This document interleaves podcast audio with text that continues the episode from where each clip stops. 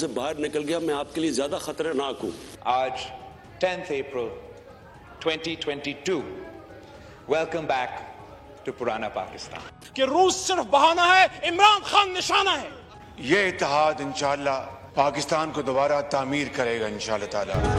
پاکستانی سیاست میں پچھلے کچھ ہفتوں کو بھونچال سے تعبیر کیا جائے تو شاید غلط نہ ہوگا. وزیراعظم عمران خان کے خلاف تحریک کے عدم اعتماد کامیاب ہونے کے بعد عمران خان اب وزیر اعظم پاکستان نہیں رہے. قومی اسمبلی میں ان کے خلاف تحریک کے عدم اعتماد بالآخر منظور ہوئی. سابق وزیر اعظم عمران خان جو آخری بال تک لڑنے, سرپرائزز دینے اور ہار نہ ماننے کی باتیں کرتے ہوئے رخصت ہوئے, اب اپوزیشن میں رہ کر یہی عمران خان کیا حکمت عملی اپنا سکتے ہیں؟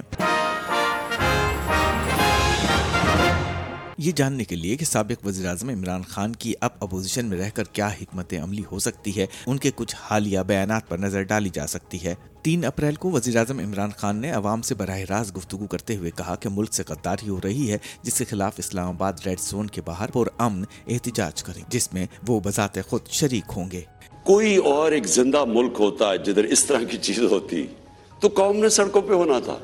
میں صرف آپ سے یہ چاہتا ہوں پورا من احتجاج. میں پھر سے کہتا ہوں کہ آپ کو آج اور کل سڑکوں پہ نکل کے احتجاج کرنا چاہیے. اس سے پہلے کچھ خطابات میں وہ اپنے مخالفین کو بتاتے رہے ہیں کہ وہ اگر نہ بھی کہیں تب بھی عوام ان کا گھیراؤ کریں گے, اور منحرفین کے چہرے پہچاننے اور ان کا سوشل بائیکاٹ کرنے جیسی باتیں کرتے رہے ہیں. انہوں نے قوم سے اپنے خطاب میں بھی برطانیہ اور دیگر ممالک میں عراق جنگ کے خلاف لاکھوں افراد کے مظاہرے کو مثال کے طور پر پیش کرتے ہوئے عوام سے پرامن احتجاج کی اپیل کی تھی. جب برطانیہ میں 20 لاکھ لوگوں کے ساتھ میں نے بھی مارچ کی آج سے 20 سال پہلے عراق وار کے خلاف, تو برطانیہ کو فائدہ ہو رہا تھا عراق وار سے, وہ تیل کی جنگ تھی, لیکن لوگوں نے نکلے, انہوں نے کہا آپ بڑا غلط کر رہے ہیں, آپ جھوٹ بول رہے ہیں, تو قوم نکلی. یہ زندہ قوم کی نشانی ہے. میری آج اپنی قوم سے بھی ہے.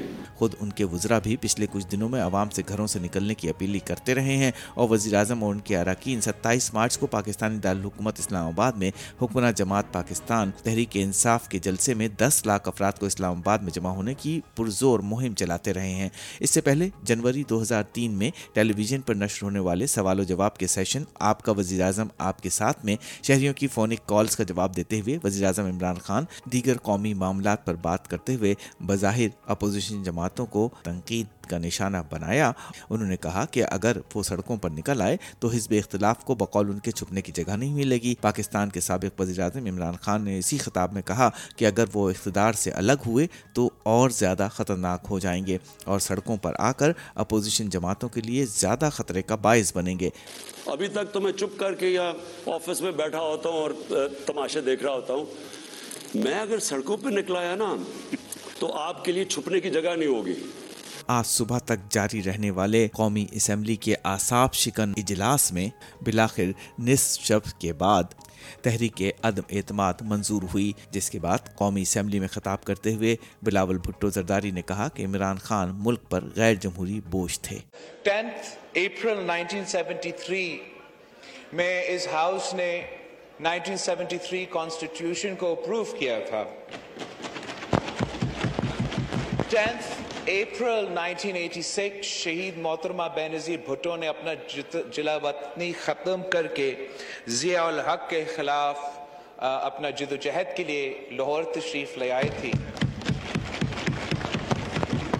آج 10 اپریل 2022 ہے, اور جو ہم نے سلیکٹڈ قرار دے دیا تھا اور جو غیر جمہوری بوجھ یہ ملک 3 سال سے اٹھا رہا تھا, آج 10 اپریل 2022 ویلکم بیک ٹو پرانا پاکستان.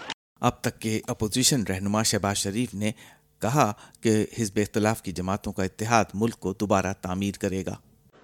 کروڑوں پاکستانیوں کے ہم سب شکریہ ادا کرتے ہیں کہ اللہ تعالیٰ کے فضل و کرم سے ان کی جدوجہد, ان کی قربانیاں آج رنگ لائی ہیں, اور آج دوبارہ پاکستان کے اندر آئین اور قانون کا پاکستان دوبارہ بنا چاہتا ہے انشاءاللہ تعالی. جناب اسپیکر, جناب چیئرمین, یہ اتحاد انشاءاللہ پاکستان کو دوبارہ تعمیر کرے گا انشاءاللہ تعالی۔ قومی اسمبلی سے خطاب کرتے ہوئے ایک تحریک انصاف کے پارلیمانی امور کے سابقہ وزیر علی محمد خان نے اپنی دھواں دار تقریر میں اپنی پارٹی اور لیڈر کا بیانیہ دہرایا کہ عمران خان کو آزاد خارجہ پالیسی بنانے کی سزا دی گئی ہے۔ عمران خان صاحب نے کہا کہ ہم مسلم بلاک بنائیں گے۔ عمران خان صاحب نے مسلم بلاک کی بات کی، یہ ان کا گناہ ہے۔ عمران خان صاحب نے آزاد خارجہ پالیسی کی بات کی، یہ ان کا گناہ ہے۔ میں تو اکثر یہ کہتا ہوں کہ روس صرف بہانہ ہے، جناب چیئرمین صاحب محترم ایاز صادق صاحب، کہ روس صرف بہانہ ہے، عمران خان نشانہ ہے۔ عمران خان کا 3 سال 8 مہینے کے لگ بھگ رہنے والا اقتدار بڑے اتار چڑھاؤ دیکھے، اب یہ آنے والا وقت بتائے گا کہ عمران خان کی حکمت عملی اور ان کا بیانیہ بدلتا ہے، وہ اپنے دور اقتدار کی کامیابیوں اور ناکامیوں سے سبق سیکھتے ہیں یا پھر اپنا حالیہ بیانیہ جاری رکھتے ہوئے مزید جارح بن کر سامنے آتے ہیں۔